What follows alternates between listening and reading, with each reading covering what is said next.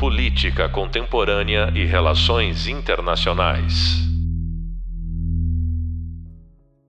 Olá, pessoal! Eu sou o Vitor Greenberg, coordenador do curso e professor da disciplina de Tecnologia, Comunicação e Relações Internacionais. Se você está chegando aqui agora, deve estar iniciando o seu aprofundamento no tema iniciado na nossa quarta videoaula sobre forças e vulnerabilidades. Todos os estados são iguais no mundo digital? Neste sétimo podcast, Democracia Digital Desafio da Igualdade na Era da Tecnologia, teremos a honra e o privilégio de contar novamente com um convidado super especial. Agora teremos o professor Leandro Consentino.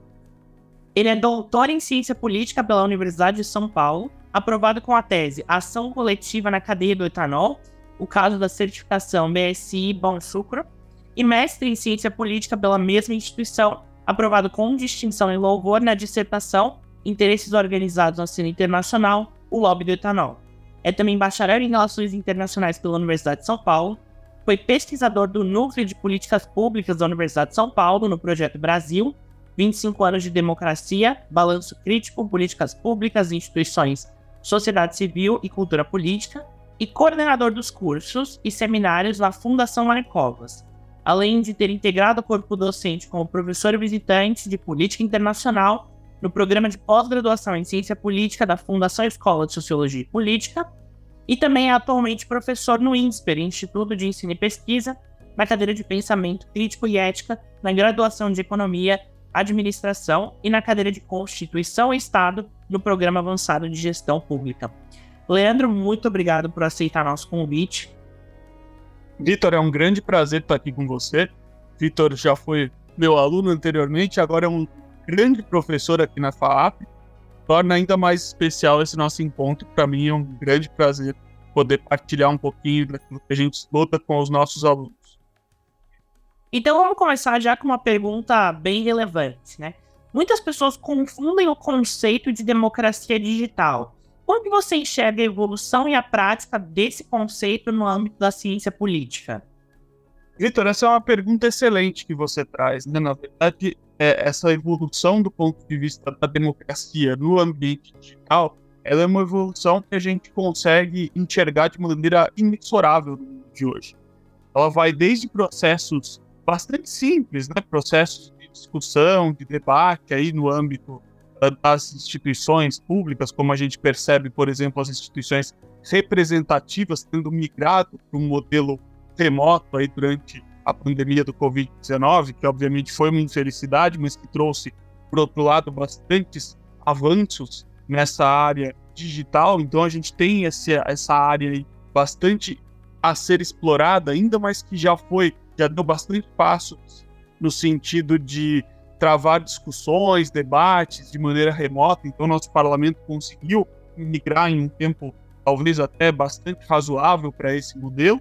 E por outra, eu acho que a gente tem questões mais amplas, né? Quer dizer, essas questões são até mais triviais, mas se a gente pensar e olhar para outros exemplos, exemplos até internacionais, a gente consegue perceber que lá no bojo a crise de 2008, ainda quando a gente teve ali uma crise econômica bastante ampla, no mundo todo, especificamente nos países da Europa, a gente viu que a Islândia teve um questionamento bastante complicado com relação aos seus ditames constitucionais, só que a saída para isso veio daquilo que a gente conhece hoje como democracia digital. Houve ali uma participação constituinte bastante elevada do ponto de vista digital. A gente não teve isso, obviamente, na nossa carta, a nossa Constituição data de 88, então não teria como a gente ter esse tipo de coisa aqui na elaboração da nossa Constituição, mas é interessante ver como uma democracia consolidada como a Islândia, quando faz uma transição constitucional, já usa de recursos da chamada democracia digital. Então há um,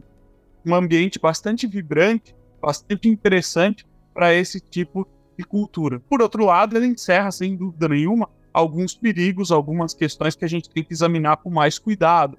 Quer dizer, sobretudo uh, do ponto de vista de fake news, do ponto de vista de ameaças à própria regime democrático, à própria dinâmica da democracia, no sentido de atores que estão aí tentando sabotar os processos, é importante a gente sempre prestar atenção no como isso está evoluindo ao redor do mundo, tanto do ponto de vista de democracias, algumas, inclusive, uh, passando por processos do que a gente chama de iliberalismo, então processos perigosos desse, perigosos desse ponto de vista, mas também do ponto de vista de regimes autoritários, que de alguma forma usam essa cultura digital, usam esse expediente das redes para controlar cada vez mais os seus cidadãos. Né? A gente vê, por exemplo, que na China a gente tem um Google extremamente limitado e, um, e redes sociais que podem ser usadas para controle, a coisa de reconhecimento facial, por exemplo, que é muito avançada no sentido de controlar as atividades dos cidadãos.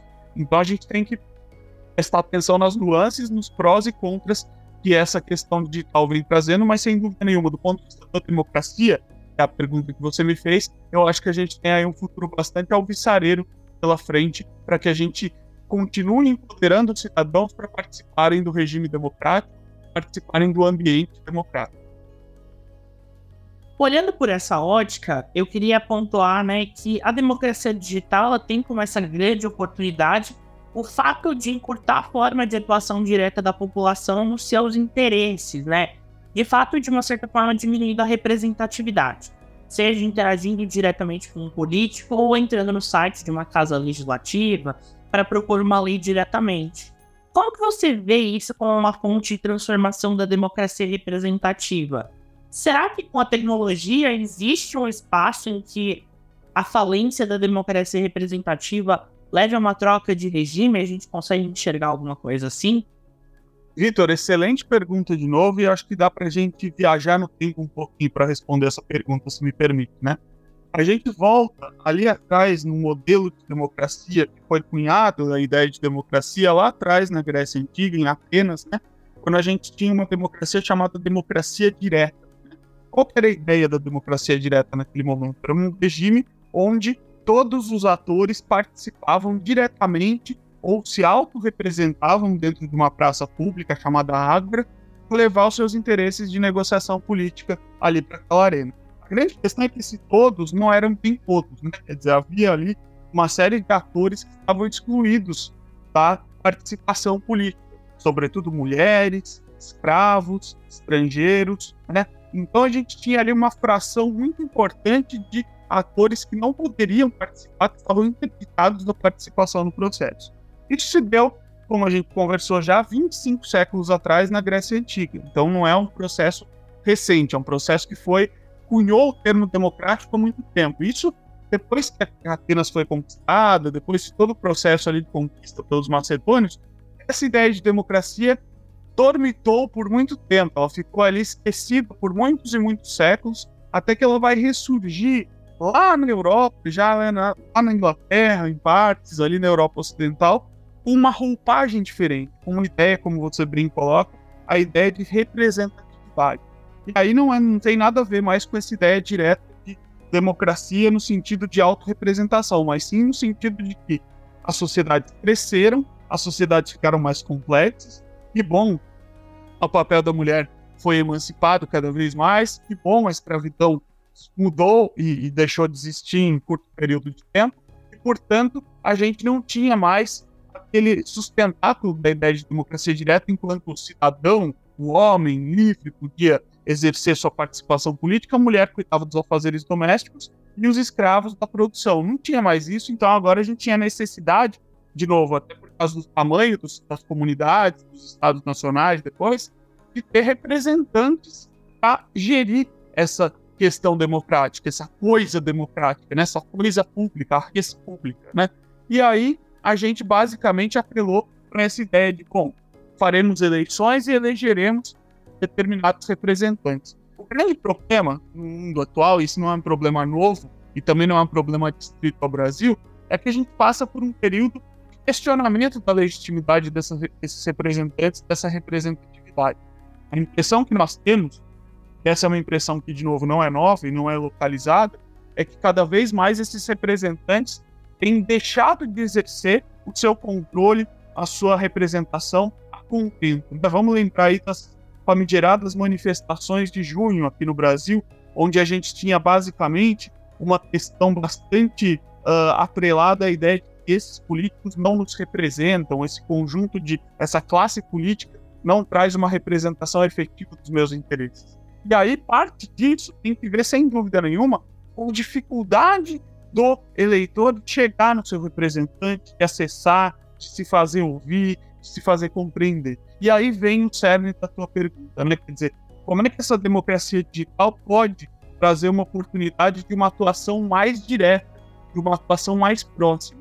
E aí acho que a grande novidade, ou a grande alternativa para a democracia, uh, que a democracia representativa pode ter no sentido de aperfeiçoamento com a democracia digital, é a questão da democracia participativa, é a questão de aprimoramento dos meios de participação dos cidadãos junto aos seus representantes. Então não é a questão de mudar o modelo, né, como, como você questiona, mas eu acho que a questão de aperfeiçoar o modelo da democracia representativa no sentido de trazer uma democracia representativa mais participativa. De que modo, né? Por exemplo, permitindo que os cidadãos colaborem mais, tanto no, na questão das consultas, sendo ouvidos aí, imagine realização de plebiscitos, referendos por meios digitais, por exemplo, como na questão de iniciativa popular, que infelizmente a gente ainda tem uma dificuldade no Brasil, sobretudo pensando é, na questão de propositura de legislação, a gente ainda tem que fazer isso pelo papel. Veja só que atraso, né? A gente ainda tem que preencher ali determinados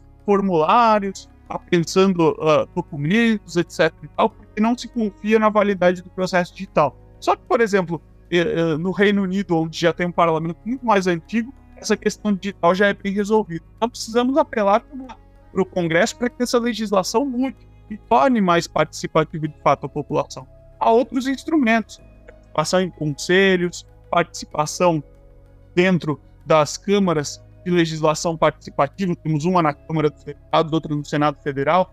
Todas essas uh, questões ou todas essas formas de participação elas são muito bem-vindas elas podem ser aperfeiçoadas dentro do marco de uma democracia mais participativa. E eu acho que a democracia digital, nesse momento, tem um papel fundamental que é facilitar essa comunicação. Hoje nós rompemos barreiras. É preciso mais que um cidadão se desloque até Brasília ou se desloque até a capital do seu estado para participar de determinadas discussões, sequer para a Câmara Municipal do seu município. Ele pode fazer isso no conforto do seu lar via internet. Não podemos confundir isso com aquele ativismo de sofá, só ficar reclamando. Mas eu acho que dá para a gente aperfeiçoar esses modelos de participação e fazer com que o cidadão se torne artífice da própria democracia. Não esvaziando o papel dos representantes, mas auxiliando papel da representação no sentido de uma conquista de uma democracia mais ampla, mais pujante e mais próxima do cidadão. É, a gente vê que uma das coisas que você estudou e que eu acho que complementa essa discussão é a questão, por exemplo, do lobby, né? Esse encurtamento que, a gente está discutindo, por exemplo, não substituiu, por exemplo, outras formas de manifestação de interesses, como lobbies, grupos de pressão a empresas. É, no caso do Brasil, essa prática ela sempre foi uma espécie de tabu. E com a digitalização impulsionando a transparência, principalmente algum desses arcabouços que a gente vem vendo se consolidar, você vê como uma fortaleza para consolidação e regulamentação da prática? Ou ela ainda vai continuar sendo um tabu porque parece uma forma de desviar o real interesse da população? Vitor, acho que essa é uma questão fundamental para dizer o seguinte: eu acho que não é a digitalização que vai produzir essa transformação, mas é a pressão da sociedade no sentido de dizer: olha, a gente não tolera mais espécie de limbo em que a defesa de interesses é, existe no nosso país. Né? Quando a gente pensa, por exemplo, em democracias mais avançadas, como são os Estados Unidos, mais longevas, a gente vê que essa democracia ou essa, essa disputa de interesses aí, ela está bastante encastelada, bastante colocada dentro do Congresso, de uma forma mais uh, transparente ou mais legítima possível, no sentido que todo mundo sabe ou percebe que existem interesses ali, uh, auto-interesses ou interesses representados cada corporação ou por cada setor econômico que estão ali colocados no sentido de embate com determinadas legislações ou do convencimento de parlamentares a aderir ou não a determinadas legislações. No Brasil a gente faz de conta um pouco, faz de conta do sentido que existe um interesse público acima dos interesses privados e que esse interesse público deve, portanto, ser perseguido e, portanto, lobby e quaisquer coisas assemelhadas são coisas uh, que não pertencem a esse ambiente democrático de maneira legítima e precisam ser banidos ou precisam ser sufocados. Acho que essa é uma visão ingênua e, e prejudicial que a gente tem sobre a questão democrática. Então a gente está mais do que na hora de que, não por, de novo, não por operosidade das próprias uh, mecanismos digitais, das próprias, da própria democracia digital, mas sim pelo fato de que a gente precisa regulamentar essa questão já de um tempo, esses projetos estão parados até antes de emergirem esses, uh, esses mecanismos digitais, a gente precisa trazer, sobretudo, esse debate para a ordem do dia do parlamento. A regulamentação da defesa de interesses do lobby, ela já é uma questão antiga dentro da nossa democracia, ainda não foi bem resolvida e que atende a determinados interesses não ser bem resolvida. Tudo que não está regulamentado, de alguma forma, permanece aí de uma maneira que você pode desculpar determinados excessos, determinadas iniciativas equivocadas, determinados avanços num limbo bastante popular entre o que é corrupção e o que é defesa legítima de interesses. Então, acho que está muito atrasado já essa regulamentação e isso favorece, sem dúvida, a corrupção. O que a democracia digital e o que os mecanismos de democracia digital têm a colaborar com isso é jogar luz sobre esses processos. Né? Quando a gente diz que a luz do sol é o melhor detergente, né, como se diz há um bom tempo ali, é a ideia de tudo que está ali é, iluminado pelos holofotes, seja da imprensa, seja do, do, das investigações judiciais, seja das próprias investigações parlamentares, como CPIs, etc. e tal, chama mais atenção e atrai a atenção para determinados problemas. Em tese, a gente tem uma dificuldade de punir responsáveis no nosso país, a gente aperfeiçoa a democracia de tempos em tempos justamente por esses determinados escândalos. E aí, obviamente, eu não estou trazendo uma visão romântica dos escândalos, mas chamando a atenção de que trazer essas questões para a ordem do dia, por mais que debilitem no curto prazo a nossa crença num governo mais limpo, num governo mais ético, em parlamentares mais uh, comprometidos com o bem público, tem o condão de, no médio e no longo prazo, trazerem uma democracia mais saneada, tem o condão de trazerem, de alguma forma, essa discussão para a luz do dia, para que a gente possa regulamentar essa iniciativa. Então, olhando para alguém que estudou lobby eu não acho o lobby algo prejudicial, mas eu acho que o lobby não regulamentado, ainda seja práticas corruptas e não republicanas, deve ser sim combatido. E aí eu acho que a democracia digital pode ter um papel fundamental nisso, no sentido de trazer transparência, mas aí a transparência é só o primeiro, a primeira página do livro, o primeiro ponto, né? O segundo ponto, sem dúvida nenhuma, tem que partir de uma pressão da sociedade junto aos seus representantes, junto aos parlamentares, para que essa regulamentação se verifique de maneira efetiva. Uma das coisas para fazer com que esse melhoramento trazido pela acessibilidade e o lobby e a democracia digital se consolide é de fato o acesso. Né? A igualdade é um pilar fundamental da democracia. Por isso a gente tem posto que um dos principais desafios é o acesso. Né? A democracia digital, em alguma medida, ela pressupõe acesso à internet e, por sua vez, pressupõe um conjunto de hardwares e softwares, assim como o letramento digital. Como que você vê que o Brasil ou outros países estão engajados nesse esforço e estão encarando essa desigualdade? Né? Porque se o país não faz movimentos é, institucionalizados para encarar isso, aí meio que perde um pouco o sentido da democracia digital. Ela passa a ser um facilitador, uma fonte de privilégio. Então, como que a gente pode encarar esses movimentos? É, sem dúvidas, né, Vitor? Eu acho que há, há, nuances importantes que têm de ser observadas aí de país para país, e aí a gente consegue perceber essas diferenças, sobretudo por aquilo que você citou, do ponto de vista de hardware, software, assim como letramento digital, por exemplo. E aí a gente consegue observar isso através de pesquisas bastante bem elaboradas sobre o tema. Né? Eu estava lendo há, há pouco tempo uma pesquisa produzida pela pela revista uh, britânica Economist, em parceria com a Meta, com é o Facebook, na verdade, né? Ali de 2021, então ela foi feita ali no período em que a gente estava enfrentando uh, a pandemia ainda, mas que ela avaliou 120 países e trouxe uma boa e uma má notícia para nós, né? Ela colocou o Brasil, de alguma forma, em 26 posição no sentido de avaliar toda essa questão de hardware, de software, custos, de estrutura, de letramento digital. Então, é uma posição até, ela não é maravilhosa, mas ela é uma posição confortável frente ao universo que a gente tem. A grande questão, a pedra no sapato que a gente tem, o que puxa para baixo essa nossa posição, talvez a gente tivesse em melhores uh, posições com relação a software e hardware, é sem dúvida a questão do letramento digital. Quando a gente olha só esse quesito, quando a gente olha só essa questão, a gente está em 69 nessa pesquisa.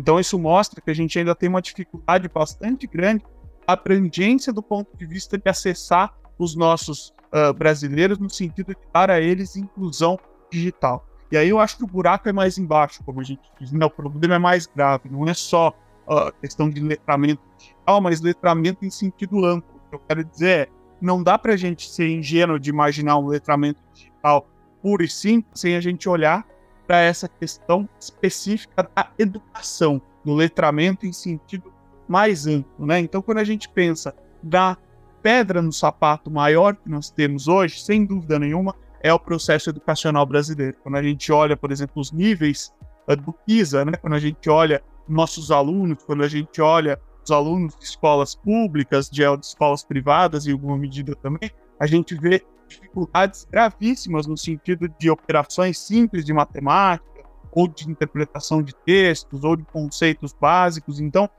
que dirá a gente avançar no letramento digital se a gente tem ainda uma dificuldade na educação pura e simples? E a gente sabe que educação é uma premissa básica de qualquer regime democrático. Quem está dizendo isso não é, não sou eu, Leandro, não é o Vitor, não é a FAAP, não é qualquer um de nós, mas são autoridades bastante importantes no assunto, como o professor Hoppertal, que estudou democracia a vida inteira e que dizia no seu clássico On Democracy, ou sobre democracia, ele dizia que a educação política, a educação cidadã, é uma das pedras fundamentais ou pedras de toque do regime democrático.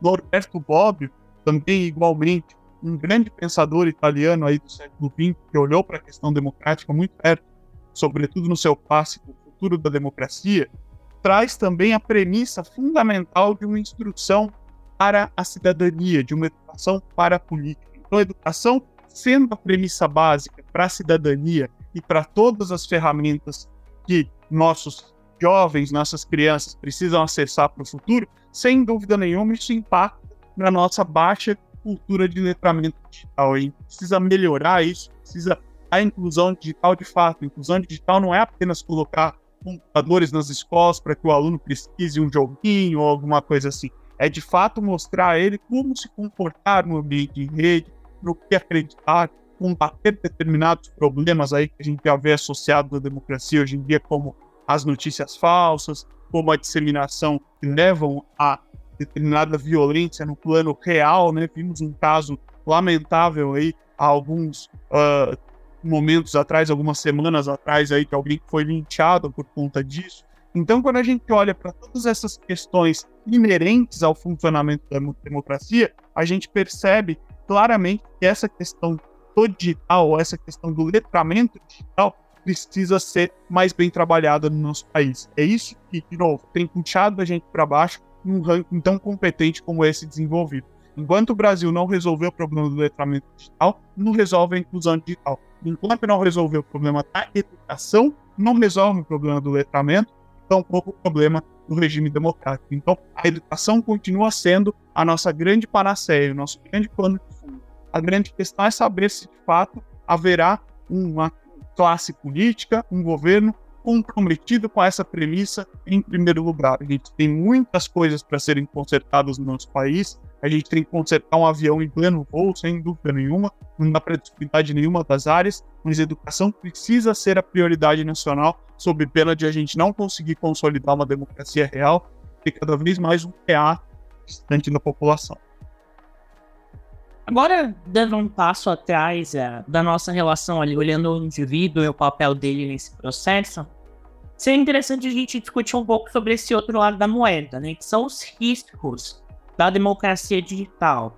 É o que a gente precisa imaginar é que essas bases de dados são massivas, milhões de dados pessoais, financeiros, sociais, econômicos das pessoas e empresas tanto em termos de ameaças domésticas para crimes e golpes, quanto ameaças internacionais pautadas na lógica do terrorismo, esses mega serviços dos governos digitais, eles representam a vulnerabilidade. é, eu acho que quando a gente olha para a política brasileira, a gente conhece melhor esses serviços é, e conhecida de diplomacia brasileira, a gente também tem certas concepções da nossa vulnerabilidade. Mas, dando um voo panorâmico, na sua opinião, quão preparados de fato a gente está para esses desafios? Né? As melhores das intenções criaram essas facilitações, mas de fato a gente está preparado para o tipo de risco, para o tipo de exposição que pode ser acarretado por esse processo?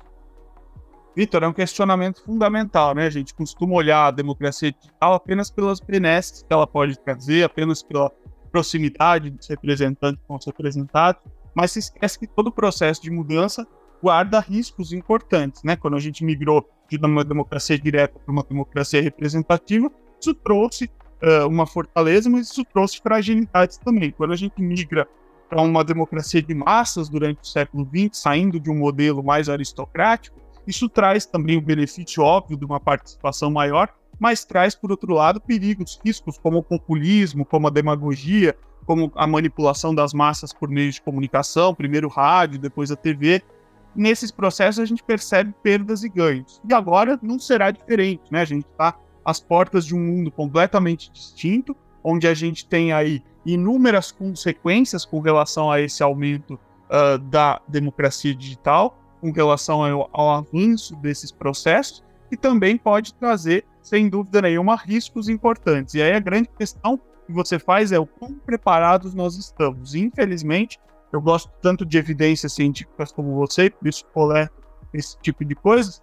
É, eu, pelo que eu leio nos índices uh, que nos apresentam, a gente ainda está muito mal preparado com isso. Por exemplo, o MIT ele tem um índice chamado Índice de Defesa Cibernética ele divulgou há pouco os resultados no começo desse ano, em março, né? O resultado, o Atlas deles de 2022, 2023. Eles analisam 20 grandes players ali, 20 grandes países com, uh, enfim, com acesso à internet, com digitalização dos seus serviços junto ao governo. E percebemos por esse índice que dos 20 maiores players, o Brasil é o terceiro com pior ambiente digital. Então nós estamos numa situação bastante delicada no que diz respeito a essa problemática, aos riscos que ela envolve, tanto do ponto de vista do avanço de ilícitos na área digital, e aí a gente tem inúmeras questões para serem resolvidas que já não foram resolvidas em ambiente físico e que ficam cada vez mais difíceis de serem resolvidas no ambiente virtual. Vide, por exemplo, golpes aí que evoluíram com bastante eficácia. Esses tempos estavam mostrando reportagens daquele famoso golpe do sequestro que a gente já tinha uh, se, entre aspas, né, lamentavelmente se acostumado aí no nosso país, que é alguém ligando e dizendo, olha, estou com um parente seu sequestrado, etc., quero um resgate, agora sendo bastante mais aperfeiçoado no sentido de a inteligência artificial reproduzir a voz da pessoa para que a pessoa que atenda, de alguma forma, se convença mais daquele, daquele falso sequestro. E aí a gente tem um problema gravíssimo. Quanto mais a gente for avançando nesse processo, a gente sabe que a gente ainda continua aquém do avanço que a criminalidade consegue trazer. E outros problemas mais diretos e mais próximos que a gente tem assistido dia a dia a novela, infelizmente, o problema das fake news no Brasil. O Brasil está lidando de uma forma bastante errática com toda essa questão. Né? Ele está com uma dificuldade muito grande em entender o que é uma regulação,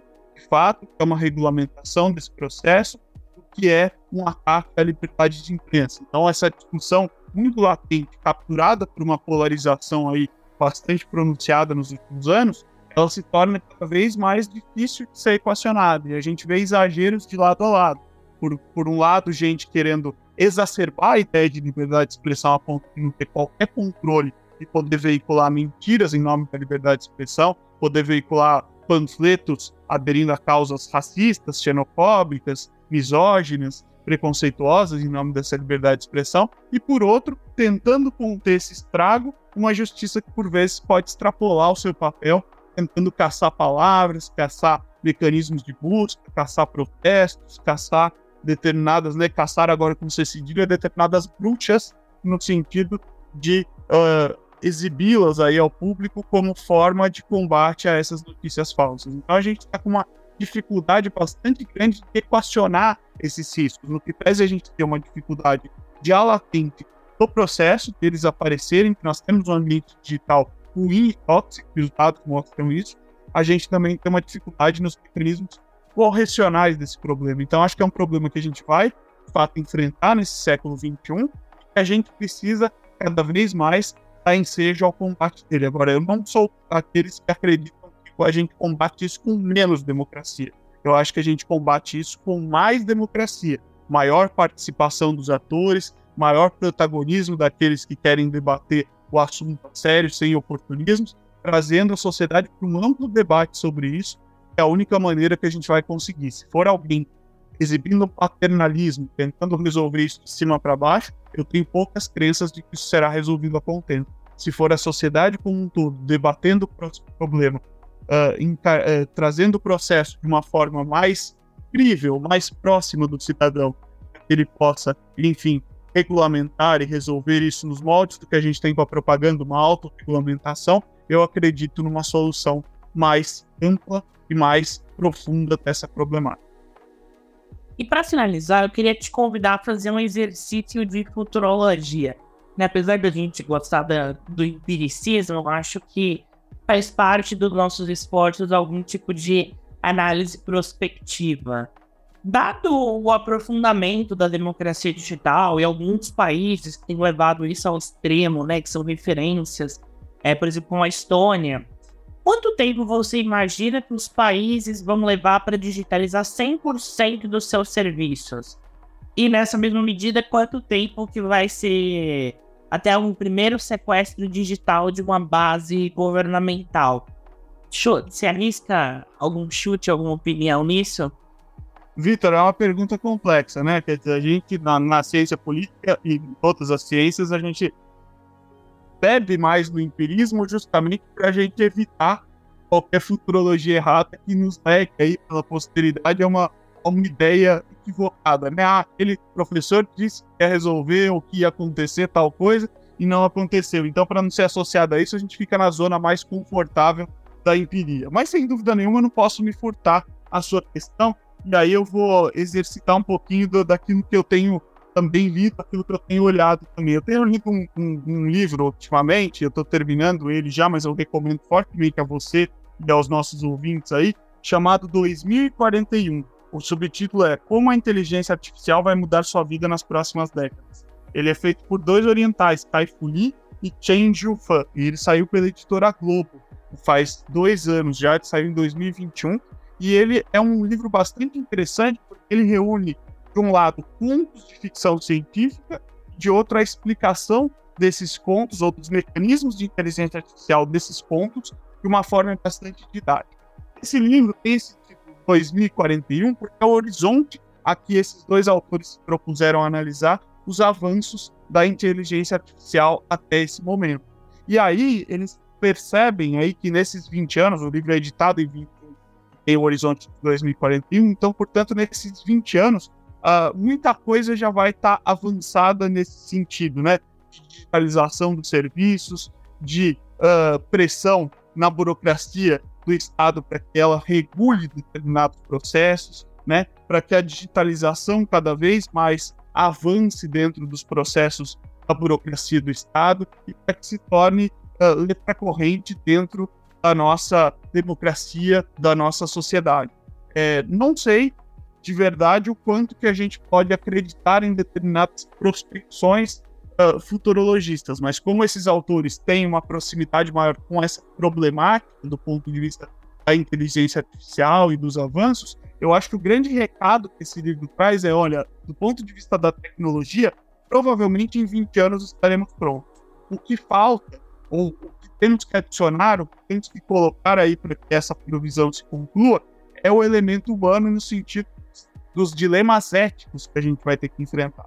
Então, quando a gente olha, por exemplo, a questão da clonagem humana, e a gente viu isso ali no início dos anos 2000, é, do ponto de vista científico, ela já estava bastante próxima. A gente viu a clonagem da ovelha Dolly em 1997, e a clonagem humana parecia ser a última fronteira que estava bastante próxima. No entanto, havia, e como há até hoje, questões éticas bastante importantes que, uh, de alguma forma, jogavam um papel ali para que isso não avançasse de uma maneira que pudesse uh, implicar em danos a vidas de pessoas, a realidades de pessoas, a dilemas éticos fundamentais. Eu acho que a gente passa, no âmbito dessa democracia digital, dessa questão agora face a face com a própria inteligência artificial, por dilemas de igual natureza. Então, acho que tecnologicamente, nós estaremos aí na primeira metade do século XXI com isso já bem resolvido. Se eticamente nós daremos esse passo e avançaremos para todos esses processos e conseguiremos conter, sobretudo, problemas ilícitos ou problemas de uh, complicações democráticas que essa, esse avanço nos traz, aí eu acho que eu sou um pouco mais cético com relação a esse prazo. Eu acho que a gente vai precisar amadurecer mais, e se nós não formos levados de roldão por um processo que a gente não conseguir controlar, eu acho que é até virtuoso que a gente leve um tempo a mais para explorar esse tipo de faceta, esse tipo de debate, para que a gente consiga amadurecer o suficiente enquanto cidadãos, resolvendo, por exemplo, problemas de letramento digital que a gente discutiu aqui e outros tantos problemas, para que a gente consiga navegar em mares mais seguros com relação a isso. Democracia é um regime que pressupõe a vontade do povo, sem dúvida alguma, mas pressupõe também bastante responsabilidade de nós cidadãos no sentido da tomada de decisões. Eu acho que a gente só toma decisões responsáveis quando a gente conhece de fato aquilo que a gente está tratando. E nossos políticos, e nós mesmos até, não conhecemos suficientemente esse novo ambiente de maneira a tomar as melhores decisões. Então, é, pensando na futurologia do processo, eu acho que ele está perto,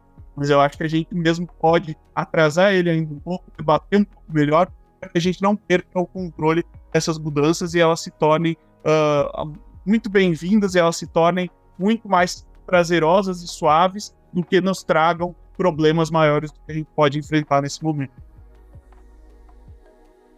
Leandro, eu queria super agradecer o seu tempo e esse bate-papo incrível. Eu e todos os nossos alunos, com certeza, esperamos ter você em outra oportunidade aqui com a gente. Vitor, novamente eu agradeço a oportunidade de estar aqui num curso tão bacana como vocês. Me coloco à disposição para outros bate-papos, outras iniciativas. É sempre um prazer estar com você, que é um amigo tão querido, estar aqui em mais um curso da FAAP. Então, um grande prazer, um grande abraço a todos e até a próxima. E você que gostou desse bate-papo, então corre para o oitavo e último podcast. O título é Será que os Estados Unidos devem banir o TikTok? E eu vou continuar a discussão que a gente começou lá na nossa aula com a professora Fernanda Manhota. Até mais!